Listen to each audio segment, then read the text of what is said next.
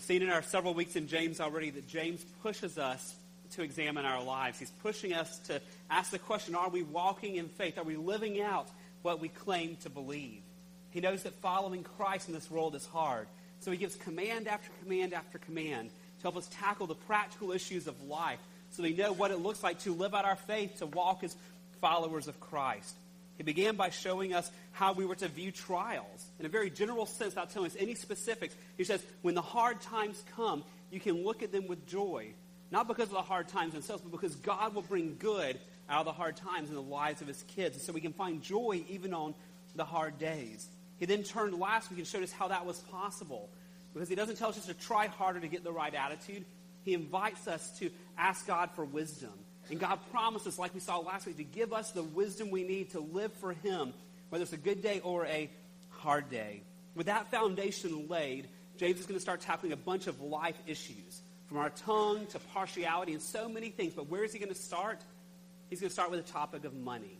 So, why in the world of all the life issues that James could apply these principles of seeking wisdom for, why would he start right here? I think because James knows that money reveals our hearts. There's not much that shows our hearts, much like how we approach money or the lack thereof. Friends, whether we are rich or whether we are poor, our attitude to money shows what's on the inside of us. Now, when I talk about money, I'm not just speaking about cash or bank balances. I'm talking about those things, but anything that money can buy. Our homes, our cars, our technology, our clothes, our entertainment, we could go on and on. And James is going to speak about that. The very first life issue he addresses after giving us the parameters of life can be hard, but ask God for wisdom through it all. The first one he's going to tackle is both money, both when it's lacking and when we have it in abundance. Because, friends, in a sense, the lack of money and the abundance of money are both trials in different ways. Both those test us in different ways, and both reveal what's on the inside. And so, before we get to the text this morning, I want to give us a question to guide our thinking this morning. I believe this is the question the text demands of us today, and it's simply this what is more important to us, knowing God or having the things of the world? Friends, what is more important to us, knowing God, being in a relationship with Him, delighting in His grace, growing in the knowledge of Him, abiding in Him, or accumulating the things of the world? Now, I'm not looking for the church answer because I know every one of you could give me what the right answer is supposed to be for this. But when I look in my heart and you look in your hearts, what do our desires, what do our affections, what does how we spend our time and our money, what does all that reveal about what really is the most important thing to us? Knowing God or having the things of the world. And by the things of the world, I'm simply meaning material things. Things like we just mentioned monies, cars, technology, our clothes, our toys, our collections, our entertainment, all that falls under the things of the world. Now, those things are not bad, friends. We're not saying those things are bad. And wanting those things is not necessarily bad either. The question is, what are our heart's affections? Because the, a desire for those things can become sinful. So James is going to tackle the heart here. Because there's a real danger for Christians then and now to be lured away from longing for more of God to longing for more stuff. There's a real danger of being lured away from delighting in God to delighting in things that the world has to offer us. And friends, when we do that, we end up with what James warned us about last week. Verse number 8, I'll have it on the screen. You can look back in your copy of God's Word. We saw this last week. He is a double minded man, unstable in all his ways. It's very possible, friends, for followers of Christ to be double minded when it comes to finances and money and material things. Now, remember last week, to be double minded is when we say we have faith, but we're not willing to let go of the pleasures of the world for the sake of discipleship. Again, double minded is when we say we have faith, but we're not willing to let go of the pleasures of the world for the sake of discipleship. So, in this first issue that James tackles of money, there's a danger for us of being double minded, saying, Yes, I'm a follower of Christ, but we're not willing to let go of the pursuit and the love of material things and wealth for the sake of knowing God. And so, James is going to push us to rethink how we view earthly things. Now, let's look for that as we look in God's Word. Can I ask you to stand, please, in honor of the reading of the Word of God? Look at James chapter 1, verses 9 to 11 this morning. Let the lowly brother boast in his exaltation, and the rich in his humiliation. Because like a flower of the grass, he will pass away. For the sun rises with its scorching heat and withers the grass. Its flower falls, and its beauty perishes. So also will the rich man fade away in the midst of his pursuits. Would you pray with me? Father, we thank you for your word. We're thankful that your word tells us who you are and who we are, and Lord, how you want us to live. But we're so grateful that you have, in your kindness, have not hidden yourself from us. You've not left us wondering what your will is, but you've made it very clear for us. And I pray this morning, God, your word would come alive for us. You would give much grace, Lord, as we study your word, Lord, that you might free us, Lord, to, from the things that distract us, Lord, to focus on knowing you and to delighting in you more than anything else we can pursue in this life. And we ask it in Jesus' name. Amen. Thank you. You may be seated. Again, James wants us to look at the question of what is most important. What are our affections drawn to? Knowing God or having the things of the world. To help us evaluate our lives, he's going to give us two paradoxes. If you don't remember paradoxes from high school English, a paradox are two things that appear contradictory, but they're not. They're both true. It's two things that appear to not work together, but they actually do. Here's the first paradox that James gives us this morning. It's simply this poor Christians are really rich. So, again, our first paradox, these things that seem contradictory, is a poor Christian is really rich. Now, look at how he does this first paradox. Look at verse 9 again. It says, Let the lowly brother boast in his exaltation. Now, this paradox of the poor are actually rich only applies to followers of Christ. This is not a general principle for all of humanity. This is speaking specifically to Christ followers. Notice the important word here in verse 9 the brother. This is one of James's favorite terms. It includes men and women both, but this is how he refers to people in Christian community who trusting in Christ alone as their Lord and Savior. And literally in verse 9, our English translations have changed it for flow, but brother comes first. If you want to translate this verse literally, it'd be, it'd be let the brother, the lowly, boast. And so James's emphasis here is addressing followers of Christ. If you're in Christ, he is speaking to you. Now, in his first paradox, he's speaking to poor Christians. Notice the word lowly. It let the lowly brother. Lowly here is used in the sense of low socioeconomic status lacking money, lacking the things that money buys. You could translate this, let the poor Christian. That'd be a perfect rendering of this particular text. And if you remember from the context from a few weeks ago, this would be most of James's original audience. He was writing to believers who had been scattered from their homes in Jerusalem. Because of persecution against Christians, they had to move away. They left their homes, their jobs, their family, their friends behind. They were starting over from scratch all across the Mediterranean region. They were oppressed by other Jews because they believed in Christ. They were oppressed by Gentiles over racial prejudice. They had nothing. And so he's writing to people who are at the bottom of the socioeconomic status at the time. And it was a particular temptation for them. But friends, it's not just for them. It's a temptation that can apply to any follower of Christ, even if you're not in dire poverty. It's a temptation when there's things that you want materially that you lack. And that temptation that they face, that you and I can face as well, is a temptation to become discontent when we don't have what we want to have. And that discontentment grows and it becomes covetousness where we begin to long for it and we get consumed with it. And it becomes us putting our hope in those things where we have the mindset, I'll just be happy if I get that. And we fill in the blank. There's a second temptation that Christians who are lacking can face. That is, they can actually despair as well, feel like their lives are insignificant, feel like God doesn't care in the midst of this. Whether the temptation is to be discontent and covet, or whether the temptation is to really to be insecure in these things. And both of them, the root problem James is showing us is that we're evaluating our lives based on material things. And James is saying if you're a follower of Christ who's lacking material things that you wish you had, don't think that way. Don't go there. You need a different perspective on your life than evaluating it based on your stuff or your lack of stuff. And what is the perspective he wants them to have? Not to try harder to get more stuff, not to try to remedy necessarily their financial problems here. He wants them to do something different. It seems strange to us at first glance, but look at what he says in verse 9. Let the lowly brother boast. Now, this word boast here to us seems a little bit offensive at first, but he's not talking about sinful boasting here. This is not that everyone, look at me, I'm amazing.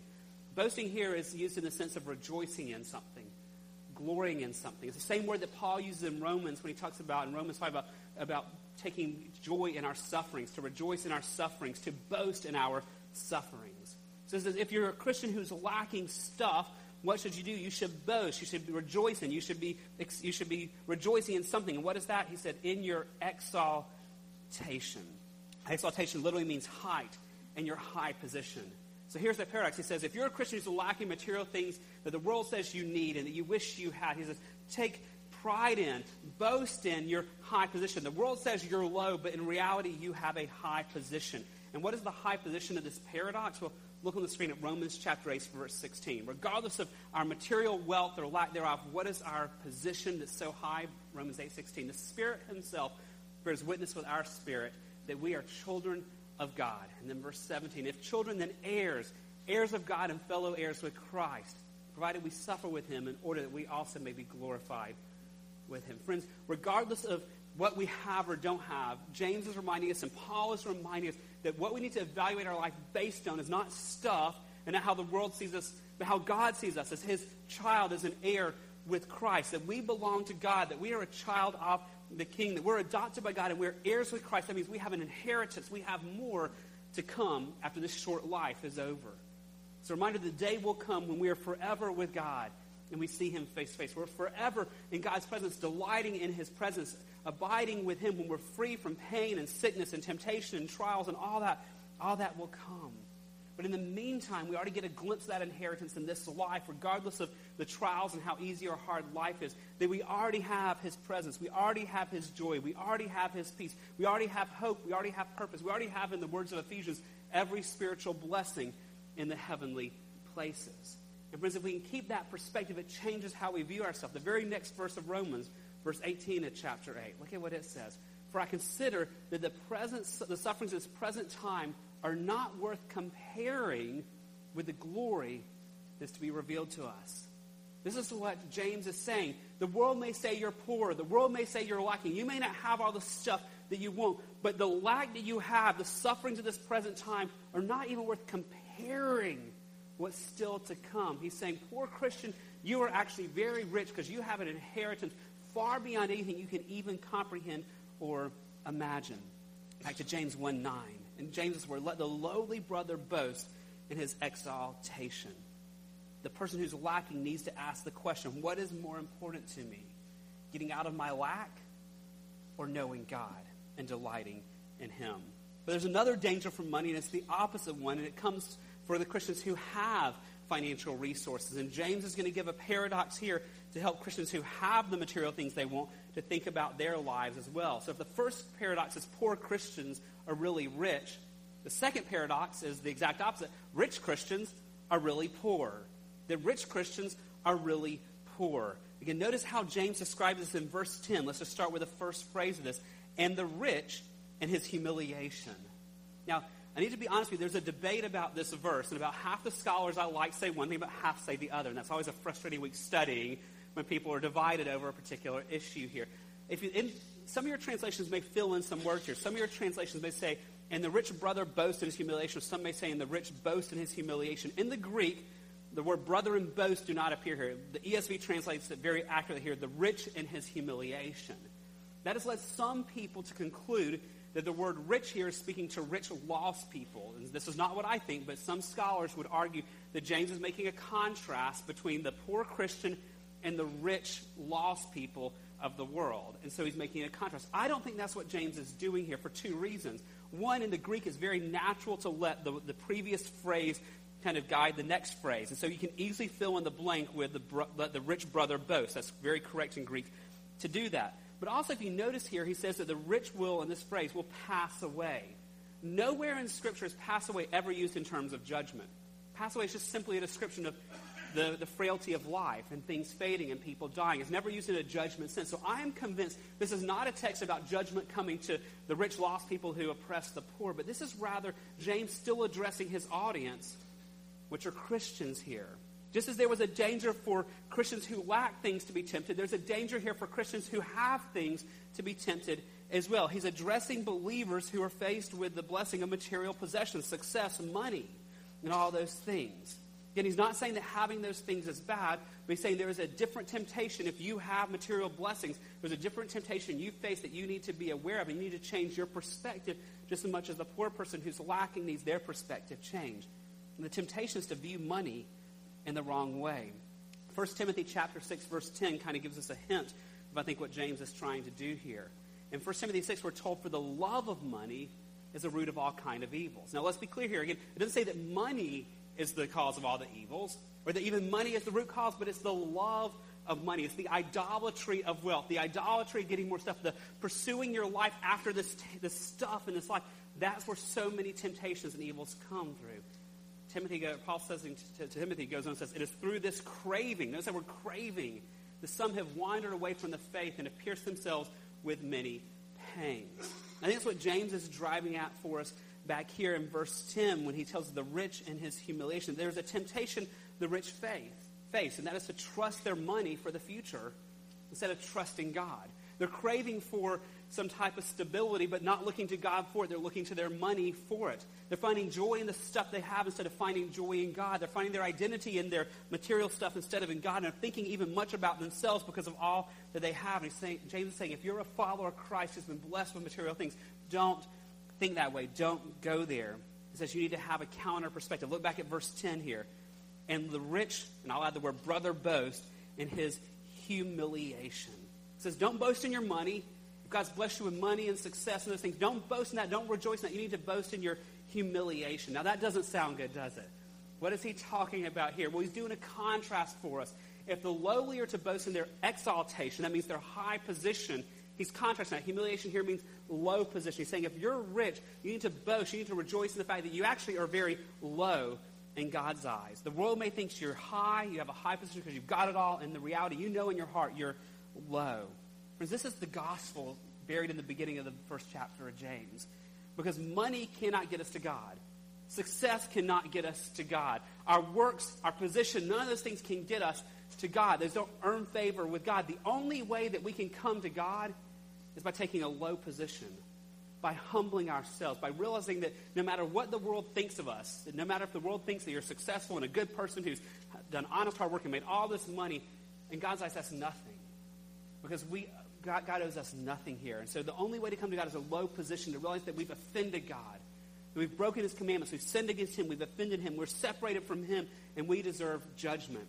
We deserve hell. We deserve nothing from God except for judgment. So we come to God from a low position. We don't come to God to earn our way to Him. God, look at what all I'll give to you if you do this for me. We can't do that. We can't even bargain with God. We come to God not demanding, God, I'll follow you if you give me this job, this house. We, get, we come to God with nothing but from a low position going, God, I've offended you. I have nothing to offer you. Please show mercy on me. The only way we can come to God is from a low position. And honestly, Scripture tells us that's why so many rich people don't follow God. If you look throughout the culture, the people of success and influence and money and the celebrities, the vast majority that we see on the news and that fill our TV and airways don't know God. Why? Well, Jesus tells us, Matthew chapter 19, verse 24. In Matthew 19, 24, Jesus says, Again, I tell you, it's easier for a camel to go through the eye of a needle than for a rich person to enter the kingdom of God. Why is that, friends? because rich people is so easy to, to trust in their money, to trust in their success, to trust in all these things, to find their identity in that, instead of humbling themselves and saying to the Holy God, I am nothing. All this before me in my banking accounts and my portfolio is nothing, God. I have nothing. Please have mercy on me. This text doesn't mean rich people can't come to faith in Christ because Jesus continues, verse 25. His disciples go and ask him, Who then can be saved? And look at what Jesus says in verse 26. But Jesus looked at him and said, With man this is impossible but with God, all things are possible. Why? Because God gives grace to the rich and the poor so they can humble themselves before God and cry out for mercy. Friends, if we are in Christ, we started there. None of us started out in our faith like, God, I am so amazing. Please come get me because I'm going to help you so much. We don't start there. We start from a low position. But the temptation for Christians that we start out in a low position, if we have material blessings, is it's easy to lose sight of that low position that we start from.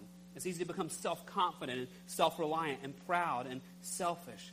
And James says, No, don't, don't go there. If you are rich, you the only thing you can boast in is not anything you have. The only thing you can boast in is your low position. That you've come to faith in Christ because you've cried out to mercy for him and he has saved you on that.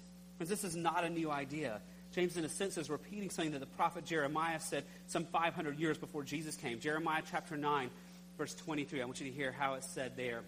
Thus says the Lord Let not the wise man boast in his wisdom, let not the mighty man boast in his might, let not the rich man boast, again, rejoice and glory in his riches. Verse 24.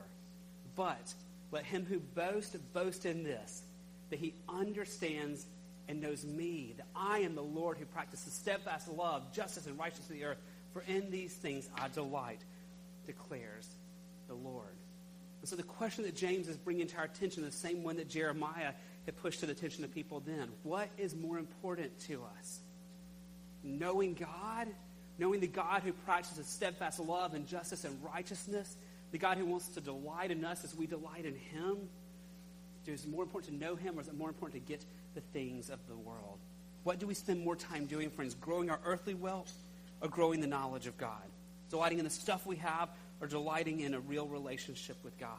So James is saying whether or not you have much money or not, rethink those material things. If you don't have money, remember what you do have in Christ and what's still to come. If you do have money and financial resources, remember that, that those things are not as important as knowing God. And friends, this truth is so important. He doesn't just tell us this in these two paradoxes. He illustrates it for us with a very powerful example here. And I want you to see this. Look at verse 10 of James 1. How he takes this truth and helps us get an image around this.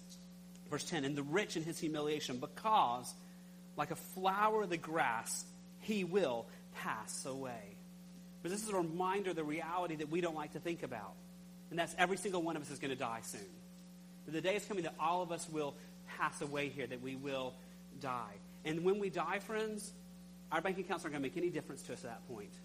The size of our house won't make any difference to us at that point. All the stuff that we have spent our life pursuing is not going to make a difference at that point.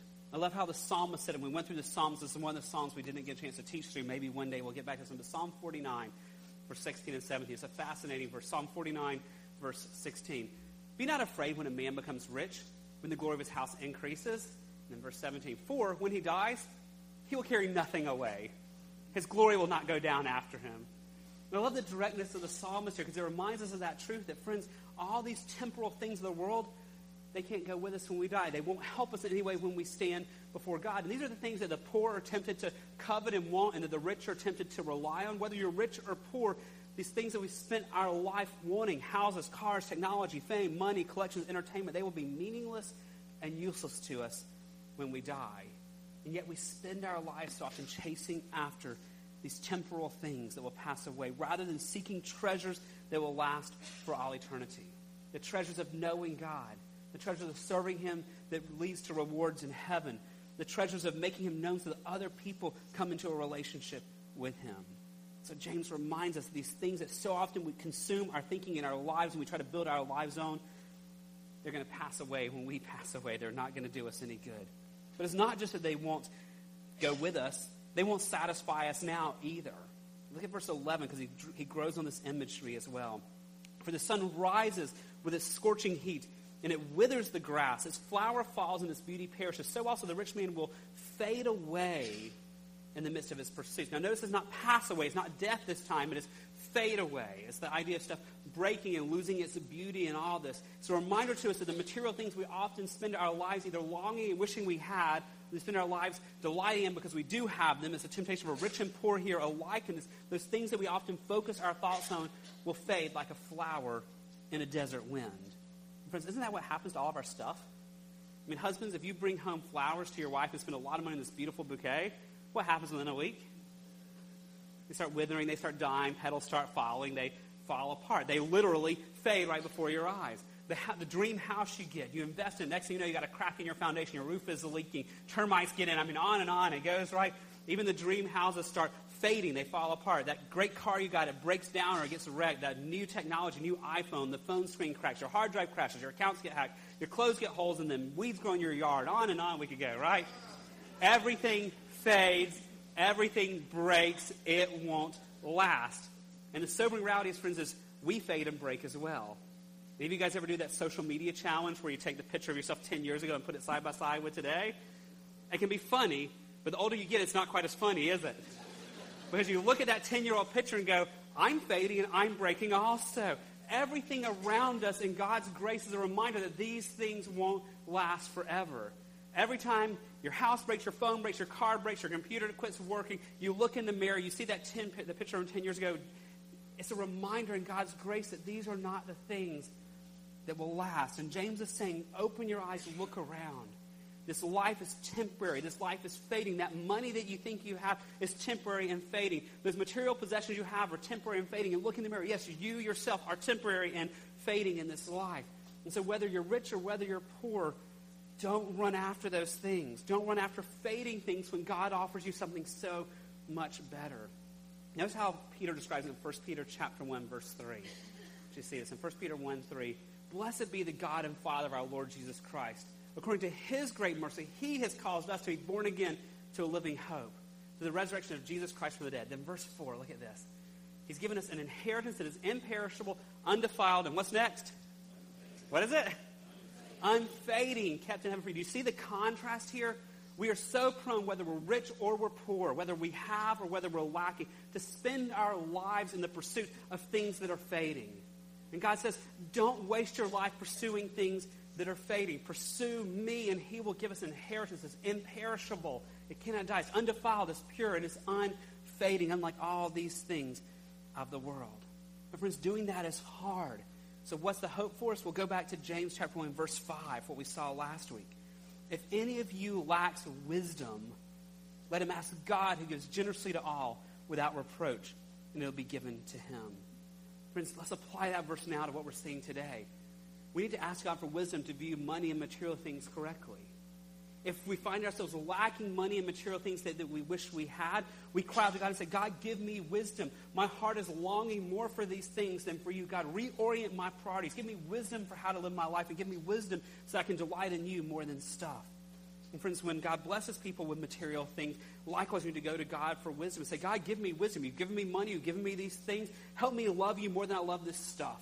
Help me have my identity in you, not in this stuff. Help me put my security in you, holding my future, not this stuff. And God, you've given it to me. So God, give me wisdom to know how to use this for you because I can't take this with me. Help me steward this well. And friends, the beauty of the promise of verse 5 as it applies to money is when we ask for wisdom of how to view money correctly or how to use it correctly, God gives generously to all without reproach, and it will be given to him. Friends, we cannot manufacture this perspective. We cannot manufacture a view on stuff that sees it as fading and temporal apart from the grace of God. Our flesh doesn't want to view money that way. The world around us bombards us with messages contrary to that. Marketing all around us is designed to stir discontent in our heart. We are bombarded with messages, and in our own heart, there's messages that want to view money in the wrong way. But there's hope for us. James chapter 4, verse 6. What's the hope that our perspective can change? But he gives more grace. Friends, when you and I cannot manufacture the right view of stuff and material things, God gives grace. And he invites us just to come to him and ask him for wisdom so that we can view it correctly, to come ask him for grace to view it correctly. So, friends, back to our question what is more important to us, knowing God or having the things of the world? Perhaps we could ask it this way Are we asking God for wisdom and grace to help us love him more than the things of the world? Are we asking God for wisdom and grace so that we do love Him more than things of the, this world? And friends, my prayer for myself and for you this week is that God will reorient our perspective on wealth and things and stuff to where we long for Him more than we long for the things of the world. To where every time we see the reminder of how fading the stuff is in the world, that it be a reminder to us to run after the one who is over all and the one who has an inheritance for us that is unfading. I pray that He will give us much grace and much wisdom to steward well what we have for His purposes. Would you pray with me?